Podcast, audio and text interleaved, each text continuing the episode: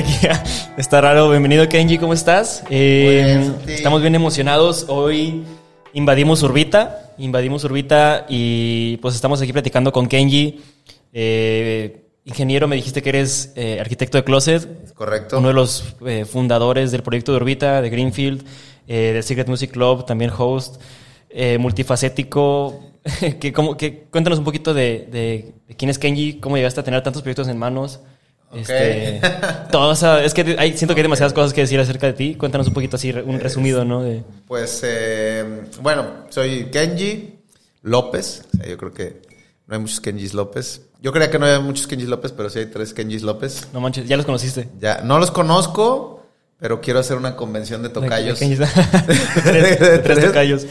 Hay tres, hay un chef muy famoso en Los Ángeles y un diputado en Veracruz.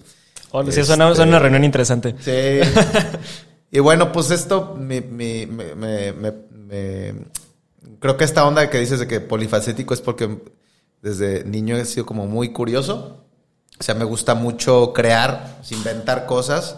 Entonces, es por eso que yo creo que eh, pues estudié ingeniería civil, pero antes me había inscrito en medicina y en comercio internacional y estudié cuatro semestres de mecatrónica. Entonces he sido como muy, muy eh, curioso en el hecho de explorar como diferentes áreas. A huevo. Este, y en lo que más me, he desarrollado profesionalmente, se puede hacer así, es en el área como inmobiliaria y de arquitectura y de construcción, ¿no? Sí, sí.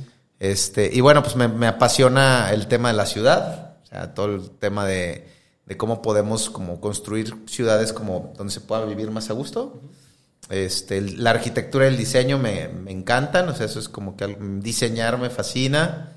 Este, y eh, pues del Secret Music Club, o sea, estar con amigos es algo que, que, me encanta siempre, o sea, como atender a las personas, eh, ver que se la pasen bien, eso me, gusta mucho. Claro, es, es, es que sí es, bonito esa dinámica de host, de recibir y de estar como siempre empatizando y buscando el cómo hacer sentir mejor a, la persona que está en tu, casa, ¿no? En tu, en tu hogar. Está chido. Oye, pero que loco lo que me cuentas de que, pues, tú ya tienes como varias carreras ahí entre truncas y que no truncas. O sea, fíjate que qué chido que lo dices porque yo siempre he vivido con un chingo de culpa de que pues tengo ahí dos carreras truncas. Entonces digo, bueno, quizás no me puede ir tan mal en un futuro. O sea, claro. sí, sí, es, esa de pedo como encontrar vocación, encontrar a qué echarle ganas, pues está, está cañón, ¿no? Pero sí.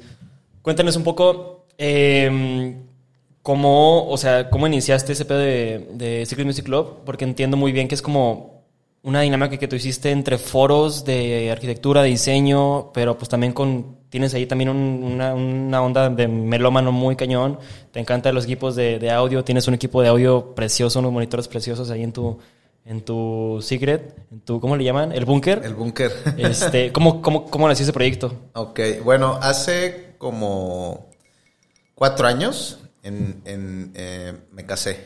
y luego, en mi luna de aguas. Me, nos fuimos a Japón. Y entonces en Japón hay un concepto muy padre. Bueno, nosotros íbamos como con tres planes. Uno, ir a ver obras de arquitectura. El segundo, comer, porque la prioridad de mi, de mi esposa es comer rico. Claro. Y la tercera es este jazz, o sea, lugares de jazz en vivo. Y en esos lugares de jazz de repente encontramos unos que eran, que les llaman Music, music Club, Music Bar.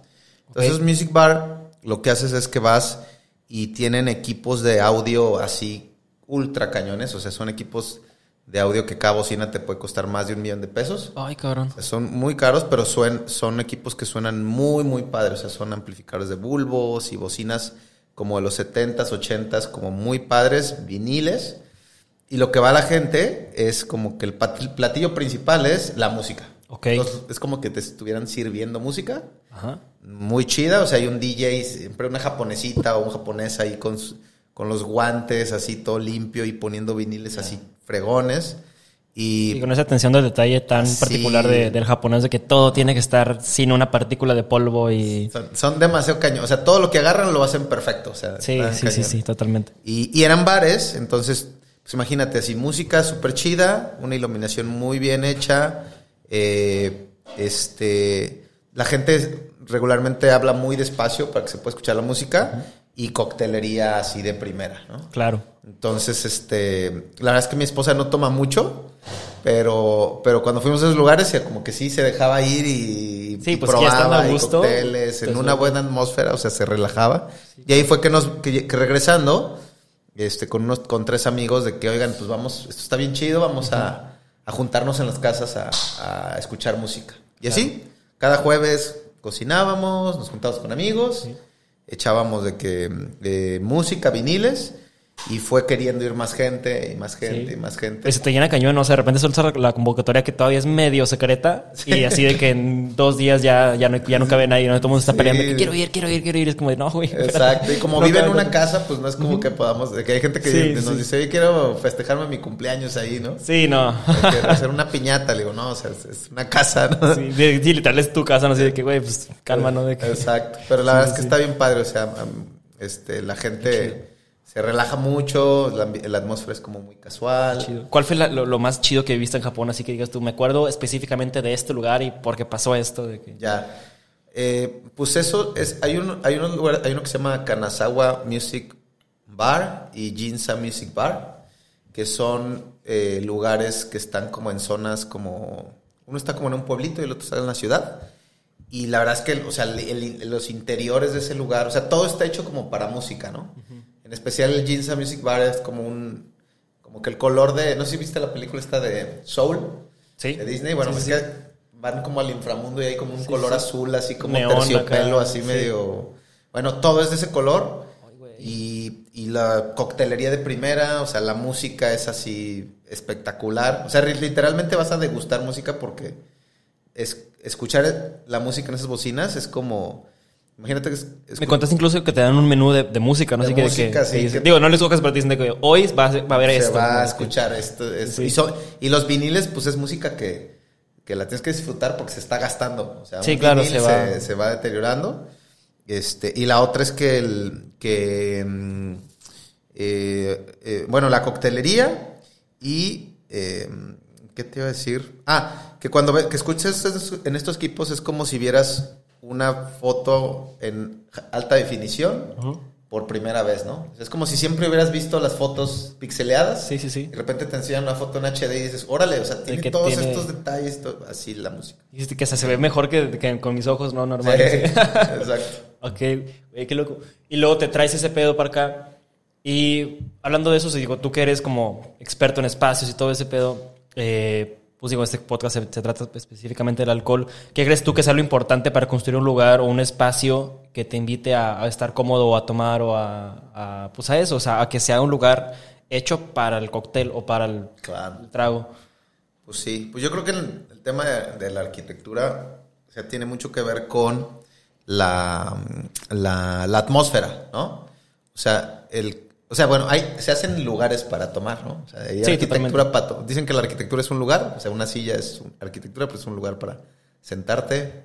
Eh, La cama es un lugar, pues arquitectura es un lugar para dormir.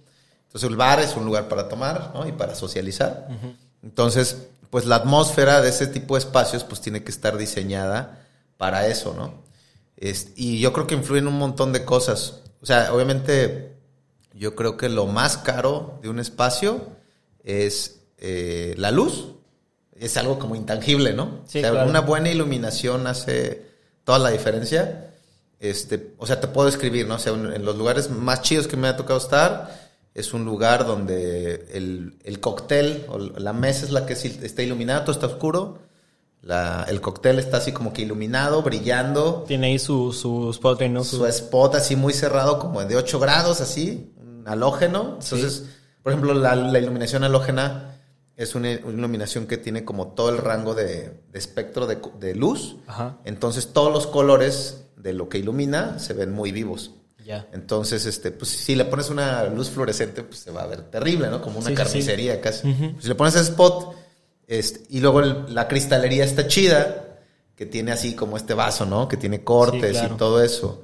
Y hielos chidos. Y, y un garnish bien, bien cuidado. Y las burbujas. Y el portavasos. Y luego la mesa.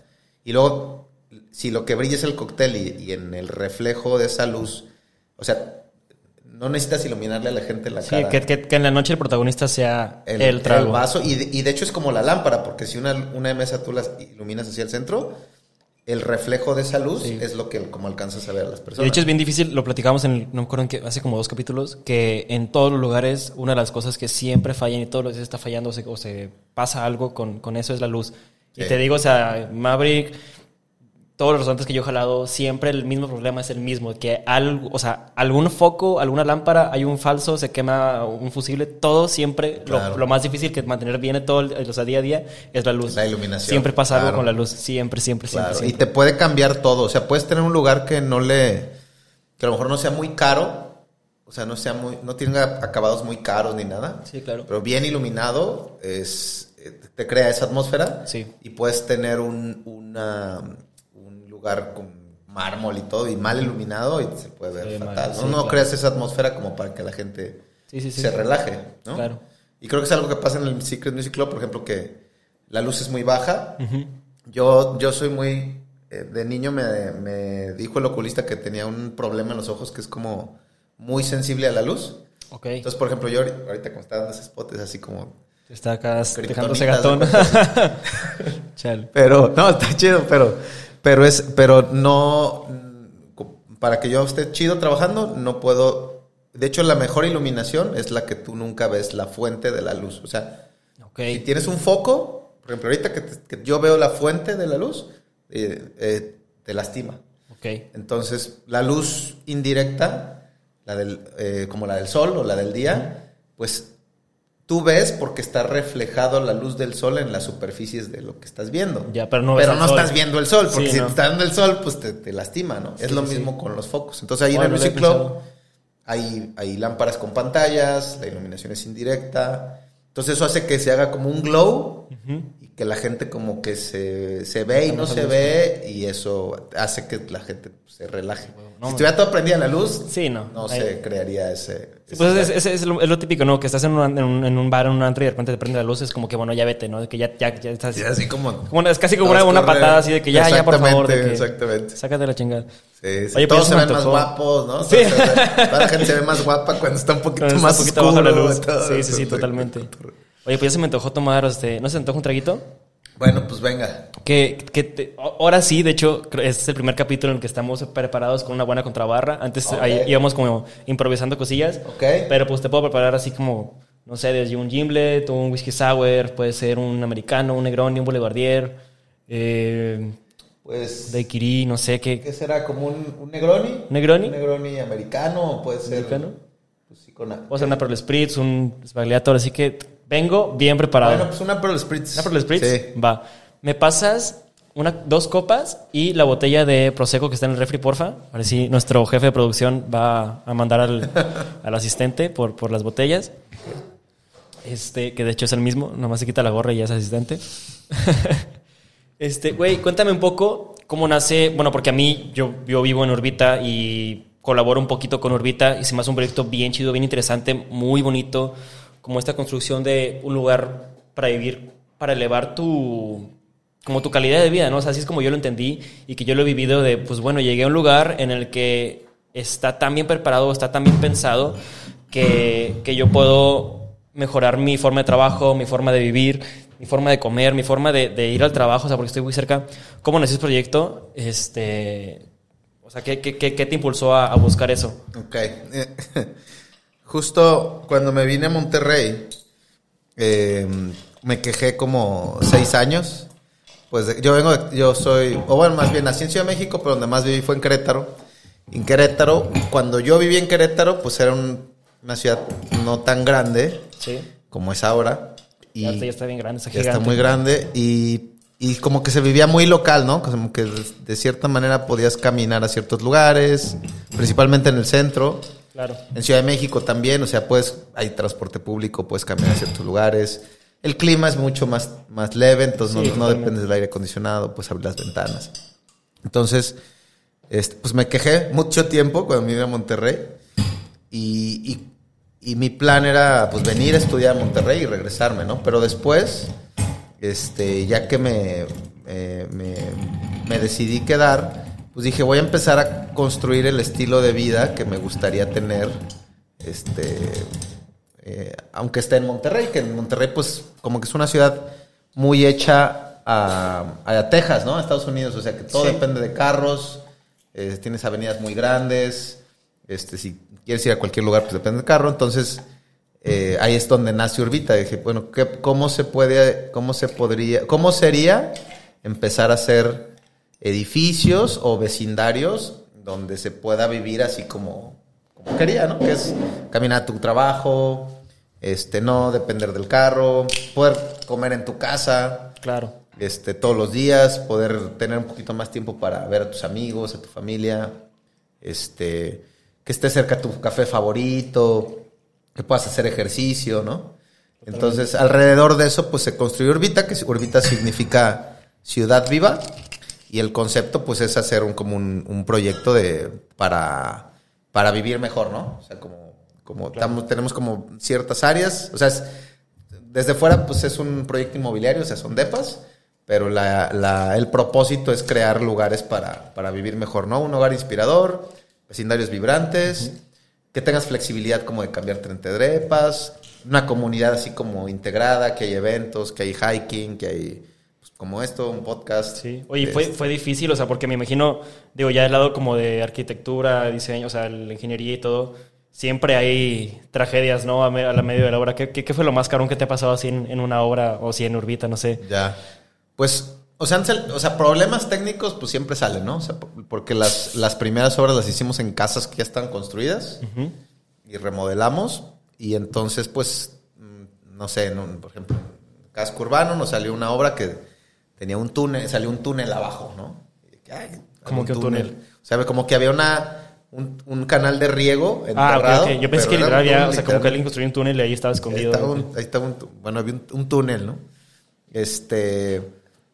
Y bueno, siempre te- pues, temas técnicos, pero yo creo que lo más cañón es como llegar a un lugar e integrarte con los vecinos. Obviamente, este. Siempre que se propone algo nuevo, pues hay una cierta resistencia, ¿no? Al cambio.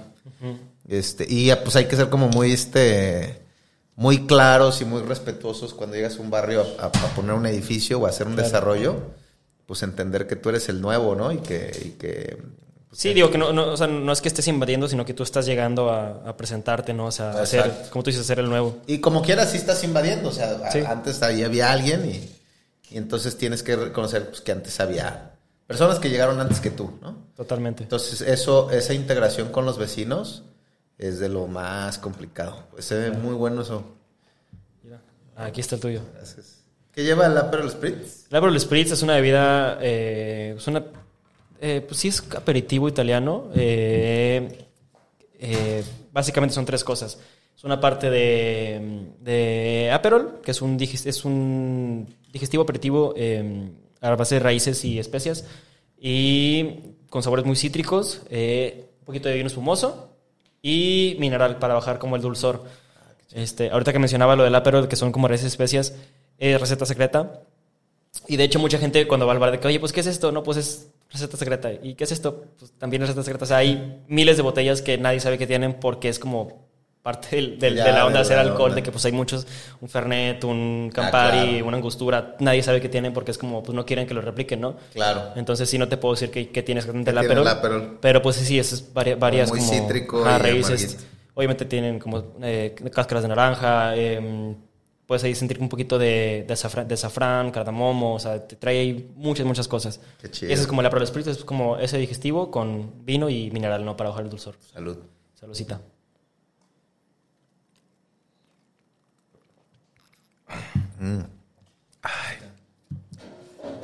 Oye, luego, ¿a dónde va a tomar Kenji? O sea, ¿qué, qué, le- qué le gusta ¿Qué hacer? me gusta? Se Maverick. ¿Maverick? sí. A huevo. Sí, de hecho ahí nos bar, ahí nos conocimos y, y es como que el... Yo creo que el lugar... Yo creo que es el... el- mi- o sea, mi lugar favorito y creo que en el lugar que en el mejor se, se puede ir a tomar un buen drink. ¿no? Claro, Que hoy tienen buena, buena atmósfera. O sea, a mí me tocó eh, ir cua- justo cuando empezó y... Y la verdad es que la, pues ahí conocí muchos amigos. Yo creo que es de los únicos lugares. Bueno, ahorita que hablabas de la arquitectura, creo que hay un, el formato de la barra Ujú. No es, no es fácil hacer una buena barra Sí, claro. donde se pueda sos- conocer gente nueva, ¿no? O sea, la, la, la, la barra del Maverick entrada, pues obviamente los cócteles son de primera, pero el segundo, el- los, los bartenders te hablan, te llaman por tu nombre, o sea, está bien chido, o sea, no en muchos lugares llegan y te dicen, ¿qué onda, Kenji? ¿Cómo estás? ¿no? Sí, sí, sí. Este, son muy amigables, es que es otra parte. ¿no? Que yo por eso soy malísimo, o sea, créeme por los nombres. Y los identifico mucho como por apodos, es como de repente. Por número. de, ¿De ah, sí, literal, ¿Qué literal. Te, te- te lo juro que tengo enumerados a mis clientes, es como de, ay, viene este güey. Llegó Pero como que así 24, procuro como de que, güey, ¿cómo estás? O sea, hacerles, a veces entender que sí me acuerdo, pero pues no sé su nombre, ¿no? Claro. Pues sí, ya, ya después de la décima vez que fuiste ya me acuerdo de que, ah, Sí, es Kenji. el Kenji. Sí. Y este, ah, bueno, y está bien chido porque la barra, pues es como, como, puedes estar solo, ¿no? Y es algo que tampoco es común, o sea, ir en Monterrey, que- o no sé, pero ir a tomar solo no es común y, y el Maverick es un lugar donde puedes ir a, a mandar tu último correo a- o ya en el after office, ir, tomar algo ligero y ya irte a tu casa. Entonces eso está allí- eso, eso es, eso es algo que me, me gusta mucho las barras y conocer gente y, y, entrar como que en Sí, conversaciones chidas. está sí. padre. Sí, justo yo también, o sea, conocí Maverick por eso, porque dije, ¿a dónde voy solo, no? De que, Claro. ¿qué, qué hago si, si- O sea, porque yo en, en esa época donde donde empecé a salir, pues no tenía con quién salir porque todo el mundo estaba... O sea, yo descansaba y todo el mundo trabajaba. Claro. Y era como de, bueno, pues, ¿a dónde voy? Ahí está quejando mi compadre que yo no le hablaba. No, pues es que no me acordaba de ti. este... Y justo llegué a Maverick porque dije, bueno, pues aquí es un lugar donde puedo estar solo, me siento, nadie me... O sea, no es, que- no no es que me molesten, sino que no me ven feo de que esté solo, ¿no? Porque de repente, si vas a un restaurante, te sientes en una mesa, es como de, ay, pues es incómodo, sientes como que hay mucho espacio para ti solo, o sea, sí, sí es raro, ¿no? Y de hecho las barras en Monterrey, tú lo dices, es- tenemos una cultura como de la, la barra en un restaurante, es para la lista de espera. Exacto. Tú te sientas ahí, te echas una cheve en lo que te abren una mesa y ya te vas. Es. Pero pues nadie se sienta a comer en una barra y nada, ¿no? Sí, Entonces es no. como, se- nunca se involucró, no, no es que se perdiera, sino que nunca realmente se involucró el pedo de una barra en, Claro. en Monterrey, ¿no? Yo creo que es de lo, o sea, del el Maverick es lo más chido es yo creo que está en la barra. O sea, a mí es lo que de lo que Totalmente. Sí, yo también, o sea, creo que nunca he ido a Maverick y sentarme en, en una, en una mesa. No, no me ha pasado. está, está bien chido. Y además cuando de repente ahí el este el Bruno o así te, te- le haces omakase, o sea, de que sírveme lo que tú quieras, no. Sí, no, terminas hasta el experiencia. también. Exacto. Sí, y con sí, tres batazos ya te Sí. Y eso de las barras está chido. Hay una barra en, en Nueva York. Tal vez me equivoque, pero estoy 70% seguro de que es en Employees Only. Que tiene una barra diseñada como con cierta curvatura. Que no, es- siquiera son como no redondos, sino que es como una S. Y esa S está hecha para que donde tú te sientes, tú puedas ver y hablar con todos los que están en la barra. Ok. Entonces tú te sientas en cualquier, en cualquier lugar de esa barra y puedes hablar con el, con el de al lado o con el de hasta la orilla o con la persona que está de atrás para allá porque ese, tiene ese diseño o esa forma Todo se en la escucha, que todo el se mundo pueden escucha y ver. todo el mundo se puede ver de frente. O sea, no de frente, Ah, pero así como en tu, en tu periferia, ¿no? Entonces ese, ese tipo de cosas se me hacen bien interesantes de ahora. Pues ese tipo de, de dinámicas que construyes como de tener algo así Sí, el que involucre, ¿no? El formato. Hay otro, creo que te, lo- te lo platiqué también, eh, Alex Catena hizo unas barras que literal son como una mesa redonda. Creo que es como hexagonal, no estoy bien seguro. Y está el bartender atendiéndote, pero no está enfrente de ti, está al lado de ti. Ok. Entonces es como un bartender, dos personas, un bartender, dos personas, un bartender, dos personas. Es como una mesa redonda y todos están hablando y pues está preparando tus tragos y ya te lo pasa de un lado, de otro, lo que sea. Pero se me hace bien interesante ese como concepto en cuanto a que pues rompes esa barrera de, de, de te estoy sirviendo, de ¿no? unos de este lado y otros Ajá, de este. Sino que estamos todos en una mesa y estamos cotorreando y estamos platicando y yo, o sea, a pesar de que te estoy sirviendo, pues estoy a tu mismo como nivel, ¿no? O sea, de... de Claro. Pues de, de, de- cómo involucrarte con la gente, ¿no? Sí. Ese tipo de, de, innovaciones o de propuestas siento que es lo que debería de seguir en, cu- en cuanto a, Sí, a esos, espacios for- esos formatos de interacción también, padre. Yo quiero, yo quiero experimentar algo ahí en el Music Club. Eh, por ejemplo, en, en Japón vi que algunos lugares de, de música, en vez de sillas, eran sofás, ¿no? Entonces ibas literalmente, te ponían así tu, tu drink y un sofá así súper rico, así súper cómodo. Este, y quiero probar cómo sería. O sea, obviamente la, la- la- la barra, la barra de un bar va a 1.10 de altura. Ok. Este, Esto yo no lo sabía. Sí, la bar- la- o sea, hay, hay tres alturas. Es, es con, counter, counter height, que es como altura de, de cubierta de trabajos, es 90, el estándar. O sea, De estar, para estar parado y trabajando. Exacto. Siempre tiene que haber un soclo de 10 para que metas los pies. Y luego a 90 es lo de trabajo, que es, es, es donde estás preparando las cosas. Y luego es 1.10 es la altura de barra. Y luego pues ya, hay, eso es- para eso hay dos tipos de bancos. Hay unos bancos para, para barra de trabajo y otros para barra de bar, ¿no? Entonces, eh, si tú quieres estar sentado en un sofá, este, no puedes estar a la misma altura que el bartender porque el Sí, bartender no. está más alto. Sí, no. Lo que quiero hacer es hacer como una plataforma que de un lado de la barra los sofás estén a una altura que te quede la como si fuera una mesa normal. Pero el otro lado el bartender esté a una altura- para que los ojos estén al mi- o sea, que se vean al mismo al mismo nivel, pero uno está sentado en el sofá y otro está parado porque está sirviendo. De hecho, qué chistoso que lo digas porque hace poquito vino un amigo de Mazatlán, que lo tuvimos en el primer capítulo, el chino, y cotorreando con él, me dijo, es que hay un bar ahí en Mazatlán, que está bien chistoso. Por, dice, a mí me da mucha risa porque estás tú sentado en la barra, o sea, la barra está como a esa altura. Tú te sientas en una silla y está la barra como a esa altura, ¿no?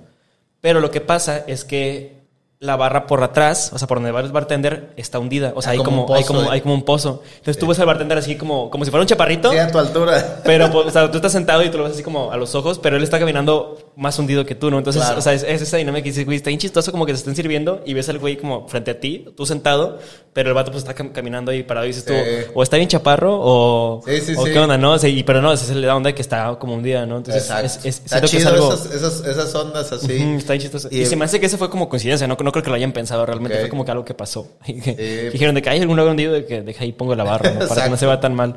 Exacto, o, vo- o voltear. Normalmente la, ba- la barra va hacia un muro y, y acá lo que quiero probar es que la barra, no, haya, no hay una contrabarra alta, sino, sino que todo sea abajo y que tú puedas estar sentado viendo hacia las bocinas. O sea, que te... Sí, sí, ahí cambiarle forma, todo, de el- todo, todo formato. Entonces, este, pues, está chido. O sea, es como empe- empezar a explorar esos formatos así de, de bar diferente. Este, y también de usos. O sea, que pueda ser un café, una barra de café se puede convertir en un DJ set y se puede convertir en un bar. O sea, es- eso como que está padre. Ya, ya, ya. Como me, me, me, llam- me interesa mucho como esas formas como de eh, transformar un espacio durante el día. Está, está Sí, chido. con madre. Oye, una de las cosas que he aprendido como del estar trabajando un poquito contigo es, o sea, el tipo de, de- de forma, de, de maneras de trabajo. Me, me introduciste un poquito al, al sprint, Ah, sí. al, al scrum hace poquito, hace como dos días estuvimos ahí en una, bueno, pude ver una junta de, ese- esa onda. ¿Por qué llegaste a esa onda? O sea, a mí me gusta un chingo porque, o sea, yo tengo un pedo muy grave, o sea, no grave, pero yo siempre he sido muy malo para concentrarme y para como terminar tareas y todo eso. O sea, sí, sí tengo un chorro pendientes y siempre me lleno de tareas, pero no, o sea, es muy difícil para mí como organizarme. Y con el tipo de, de dinámicas que tú me has introducido es como de, oye, sí es bien fácil ser productivo, nada más que nadie, nadie te enseña cómo hacerlo, ¿no? ¿Cómo te involucraste tú? ¿Cómo buscaste tú ese tipo de, de, aprendizajes? Pues fíjate, por el mismo problema. O sea, yo era muy desorganizado. O sea, ordenado, pero como que mi mente es muy dispersa. O sea, cambio de tema muy rápido. Sí, justo. Y, y eso me hace que, pues que estés pensando en muchas cosas al mismo tiempo, pero al final no hagas nada. ¿no? Entonces, este, este tipo de metodologías te ayudan como que enfocarte muy cañón y a llevar un, un orden y de forma muy ágil, como sin tanto protocolo.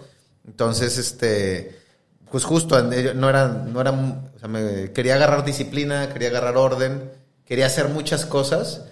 Y ahorita lo que decías, oye, ¿por qué haces, cómo haces tantas cosas? Pues creo que algo que me ayuda mucho es eh, a organizarlas de esa manera, me ayuda como que a, concretarlas, ¿no? Claro. Entonces ya, pues lo único es, les dedico, o sea, el otro estaba viendo un podcast que decía, este, dice, no hay que echarle ganas, hay que echarle tiempo, ¿no? Sí, Porque, totalmente. pues, le puedes echar ganas, si está disperso tu esfuerzo, pues no avanzas mucho, ¿no? Y aparte que ahorita el tener tiempo es un lujo, sí. Sí, está. Cualquier Pero- cosa. Sí.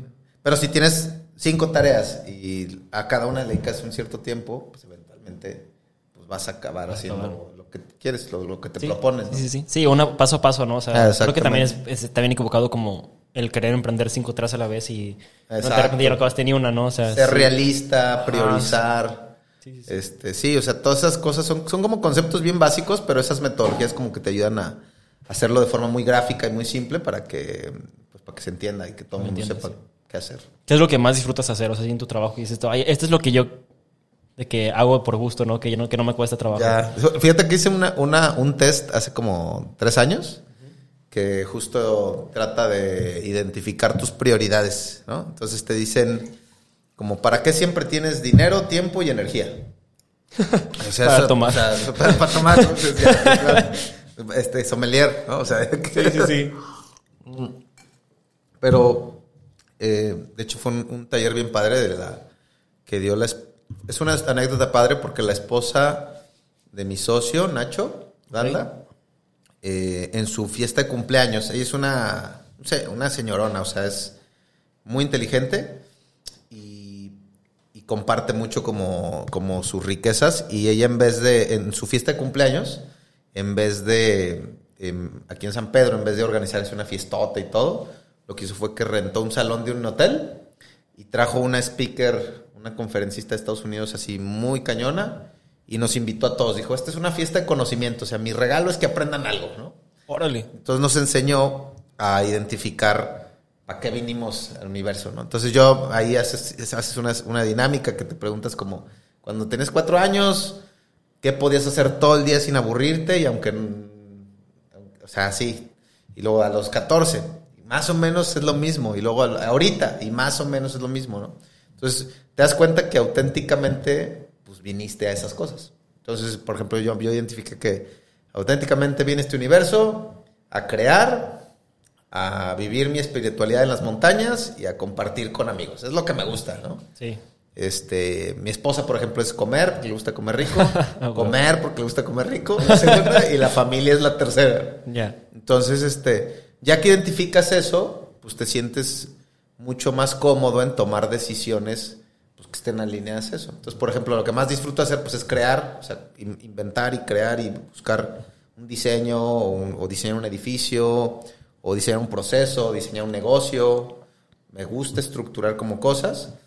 Me encanta ir a las montañas, o sea, es donde realmente es mi templo. Sí, siempre te, siempre te veo ahí montado en el hiking y te vas de viaje a... Sí, me gustaría tener más tiempo, lados. pero es algo que me fascina, estar afuera. Y la tercera es compartir con amigos, ¿no? O sea, eso que te digo del Secret Music Club es algo que me, me llena muy cañón. Claro. Poder estar cotorreando ahí con, con compas y hacer que se sientan bien y que se conozcan y que se conecten. Es algo que me gusta mucho. ¿Y del, y del hiking que te, te- te- te ha pasado alguno así, alguna tragedia o algo? O sea, ¿qué es lo más chido que te ha pasado así en... Digo, porque tú has ido infinidad de veces. Sí. Que, que te ha pasado de todo, ¿no? Sí, bueno, la, la- algo que me, me gustó mucho. Bueno, por ejemplo, eso tiene que ver con el alcohol. Perfecto. En, en, en una, me tocó, me- tuve la oportunidad de ir a, a Perú hace como ocho años Ajá. a hacer un curso de escalar en hielo Órale. a un lugar este que es que se llama Huaraz, que es como en el, norte de, de- de Perú. No es un lugar muy con- conocido, pero es como el paraíso de los montañistas, ¿no? Porque tiene, hay como montañas de 6.000 metros, Órale. un montón, bien padres.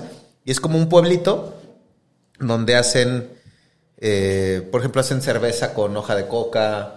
Tienen unos ceviches de una cocina así espectacular. Sí, no, es que Perú, la, la leche de tigre, todo eso. Leche ¿no? tigre, pero así, pero así delicia. delicioso, deliciosísimo. Sí, sí, sí, sí, sí. Me gasté yo creo que 30 mil pesos en un- en- y estuve un mes escalando. Me gasté 30 mil pesos ya con vuelo, con hospedaje, con transporte, todo, todo, todo. Todo, Todo, todo. tours, todo, ¿no? Y entonces cuando, cuando vas a ese pueblo, eh, alrededor hay es como un parque de diversiones de montañas. Entonces hay desde la montaña más difícil hasta la más suave. Claro. Entonces hay gente que se va a las montañas a, eh, como que experimenta experiencias, algunas medias cercanas a la muerte, otras como muy así, y bajan al pueblo y se sienten tan vivos que celebran, ¿no? Entonces tú vas a los bares y la gente, pues imagínate que estés cerca de morirte Sí. y luego regresas y dices, no me morí, pero aprendí un montón de cosas porque aprendes muchas cosas en las montañas y, y lo compartes y te, y te sientes muy vivo. Entonces las, las fiestas, o sea, no, son- no son raves, son, Sí, es un fiestón son fiestones, pero de mucho, de celebrar la vida, Sí, que, literalmente. güey, la, la libré. Sí, exacto. Entonces, este, está padre porque eso es así. Se, se vuelven a ir a las montañas, todos los alpinistas regresan y, y hay fiesta y baile y todo y se así. ¿no? Entonces, lo, lo- de lo más padre que me pasó, pues ahí es, es en el curso de escalada, pues escalar así en la... Arrancas a escalar a la una de la mañana, Ay, güey. este, menos 30 grados. Imagínate ir al baño a esa temperatura, es así como no. terrible. Vas, vas de noche con una lamparita en el hielo y luego tú traes como unos piolets, que es bien poquita, bien poquito lo que se agarran del hielo, tus, tus manos y tus pies. y muriente de miedo, muriente de frío, oscuro, ventisca, este, y ahí sientes un miedo así bien cañón, ¿no? Sí, sí, claro. Y entonces te, te, este, Sí. te dicen, eh, ah, bueno, eso- ese tipo de miedo, a mí me, yo aprendí, bueno, ya llegas Güey, hasta ¿cómo, arriba. a la- cómo no te cima. No sé, yo no sé si no se podría. Digo, aparte de eso, de que, güey, ya llegaste a la cima, ya pasaste por todo ese miedo y por todo ese así de que estrés y luego llegaste y es como de, ok, me tengo que bajar. Ah, Exactamente. te bajas. Y por eso sales a la una, porque para que llegues al amanecer, y ves las montañas y dices, wow, o sea, qué, qué cañón. Este, la cima, sí, pero y ves como, o sea, el proceso de la montaña es bien cañón. Las vistas, es, es es muy padre. Y luego, pues tienes todo el día para bajar, ¿no? Pero hay, hay montañas en las que, pues, te dicen, ayer se mata, o sea, cada temporada se mata a mucha gente. Oh, Pero haciendo lo que les gusta. O sea, como que. Eso lo hace mejor. sí, no, sí, la- Ah, sí lo hace mejor. Pero está padre. O sea, es acercarte un poquito a la muerte, sí, claro. pero viviendo. Sí, sí, sí. ¿No? O sea, hablaba la otra vez con una, una chava que le da la moto cañón y dice que Ah, bueno, sí. este, pues es como, o sea, como estar medio cerca de en situaciones que parecieran pare- podrían parecer muy peligrosas, pero que a lo mejor es más peligroso no vivir, ¿no? Claro. Entonces, bueno, en, en ese, en, esa, en ese viaje me tocó subir eh, con un tío y un amigo a una montaña que se acabaron de matar seis argentinos por la misma ruta, en una avalancha. no, a mí me dicen eso y no, no subo ni. No ni- no, no, no, Y bueno, no. imagínate así toda la noche esperando clima y de que, bueno, ya se abrió y vamos a subir. Y, y así en medio de la noche y empieza otra vez la ventisca y empiezas a... Porque escuchas las avalanchas y empieza a tronar. No. Oh. Qué chihuahua. Entonces, de que ahí me dio un miedo diferente. O sea, normalmente el miedo, el miedo de morirte es el miedo al dolor del proceso de morirte, ¿no? O sea, ay, me voy a, me voy a asfixiar. Ah, por ahí te aplastes y ya. o me voy a romper una pierna o algo. Pero, el, pero me aprendí que el, que el, el, el miedo a no vivir, a ver, en mi caso es más fuerte, ¿no? Ya.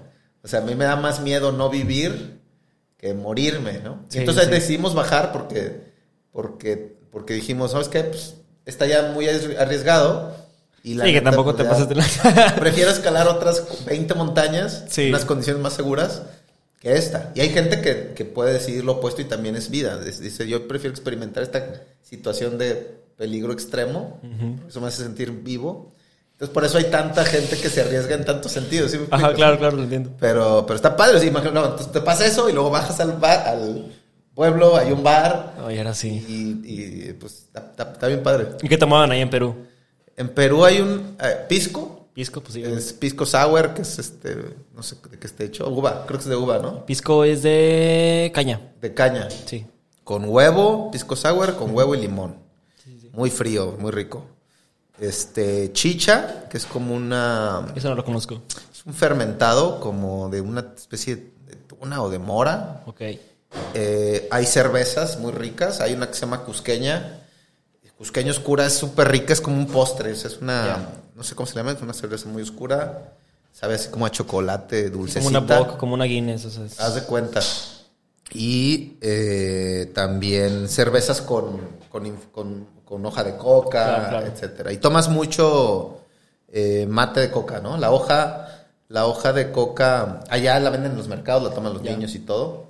Tienen como mucho estigma esa hoja porque Sí, no, de ahí pero sacan sí. la cocaína, pero necesitas toneladas y muchos químicos para. No, y sí, aparte de eso, es eso de que pues mucha gente piensa que ah, tiene una planta de coca, pero pues para hacer cocaína tienes que No, no, ser es- químico para empezar y saber cómo separar el... Le echan o sea, gasolina. y sí, arsénico, exacto. O sea, no, es- acá es un té y, y- y está bien padre el efecto de la, de la hoja de coca porque es como un café. O sea, te, Como, te pone como el mate, como el mate, ¿no? O como sea, el mate, pero sin ansiedad. O sea, no te Ya. pone nervioso. Sino que Ya, ya, ya. es padre. Sí, a mí también el, ¿no? mate, el mate y el café sí me dan acá como taquicardia y te mata. Sí, sí, sí. Sí, no, di- dice acá el productor que, que el mate lo, lo, lo pone muy mal. Pero sí, El mate lo mata. el mate lo mata, sí. No, pero sí. Oye, pues, ay, güey, me quedé acá sin, sin palabras pensando en que te ibas a morir, pero pues bueno. No, es- Ya para padre. despedirnos, este, pues qué chido, la me gustó un chingo la conversación, estuvo bien interesante. Eh, ¿qué le recomendarías a la gente que, que se quiere como dedicar a esta onda de, pues, del urbanismo, el diseño, todo eso? Eh, ¿qué, qué te- tendrías que decirle a, la gente que se quiere meter a ese mundo, no? O sea, algo, algún consejo yo, yo yo digo que no, que no sigan tendencias, o sea, como que las cosas que, que se ponen de moda son, son muy eh, pasajeras, ¿no? O sea, las, la- la- la- los espacios se hacen para las personas y las, las personas disfrutan cosas como muy, si lo quieres llamar primitivas o esenciales o lo que sea, ¿no? O sea, un- una buena compañía, eh, poder platicar, entonces piensa en la acústica. O sea, antes de pensar que si mármol o lo que sea, pues que esté bien iluminado, que se escuchen bien, que la música sea adecuada, eh, que las superficies que vayan a tocar sean cálidas, ¿no? Somos humanos, somos seres Sí, vivos, claro. entonces lo que toques pues sea algo, algo cálido, eh, la luz, eh, la profundidad, o sea, hay muchas cosas que, que- que no, no son, no tienen proveedor. ¿Me explico? Sí, claro. O sea, la luz no tiene proveedor, la escala no tiene proveedor, la iluminación adecuada no tiene proveedor, sino que son de pensar, es realmente Sí, diseñar. es parte de ya tu trabajo. O sea, es realmente tu trabajo, no, es, no es algo y, que es- y, y la materia prima más cañona para diseñar un buen espacio es la luz y, y literalmente el espacio, la escala. Eso es lo más cañón. Si eso lo tienes bien, no necesitas nada caro para crear un espacio fregón. Chingón. Sí. No, pues Kenji, muchas gracias por visitarnos. Bueno, te visité yo a ti aquí en Nurbita. Este, ojalá pronto nos haremos un, un Secret Music Club. Este, ahí a ver qué armamos, ¿no? Un eventito chido. Órale. Y nos, nos echamos unos buenos pistos, ¿no? Ya buena está. música. Chingón. Buenísimo. Pues muchas gracias, Santi, por la invitación y felicidades por este gran podcast. Gracias, gracias. No, gracias por venir. Gracias. Perfecto. Ahí lo siento, soy un poquito mal host, pero se me olvidó mencionar todo el pedo de redes y toda esa onda. Este, sigan aquí a, a mi compadre Kenji, que sus redes son arroba Ah, eh, Secret Music Club. Secret Music Club. Es síganlo en Instagram para que estén enterados de cuándo se va a armar ese proyectito acá secreto interesante. Y pues ya saben, aquí tirando barra, arroba tirando barra MX en Instagram, arroba tirando barra en YouTube y en TikTok también arroba tirando eh, barra MX. Y pues ya, creo que es todo. Ahora sí, ya nos podemos despedir de verdad. Ahí disculpa la- el, el olvido. Tengo mala, tengo mala memoria. Hasta luego.